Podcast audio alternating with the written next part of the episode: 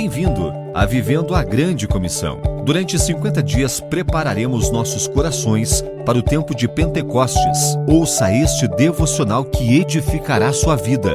Um oferecimento de Missões Nazarenas Internacionais, América do Sul. Uma coisa é certa, e é que todos aqueles que desejam levar uma vida piedosa em união com Jesus Cristo sofrerão perseguições. Esta é a marca do cristianismo. Paulo disse a Timóteo: permaneça naquilo que aprendeu e em que acredita firmemente, sabendo de quem você o aprendeu. Porque, embora nesse mundo experimentamos aflição por Cristo, está aguardada a coroa da justiça que o Senhor, reto juiz, nos dará naquele dia, e não somente a mim, mas também a todos os que amam a sua vinda.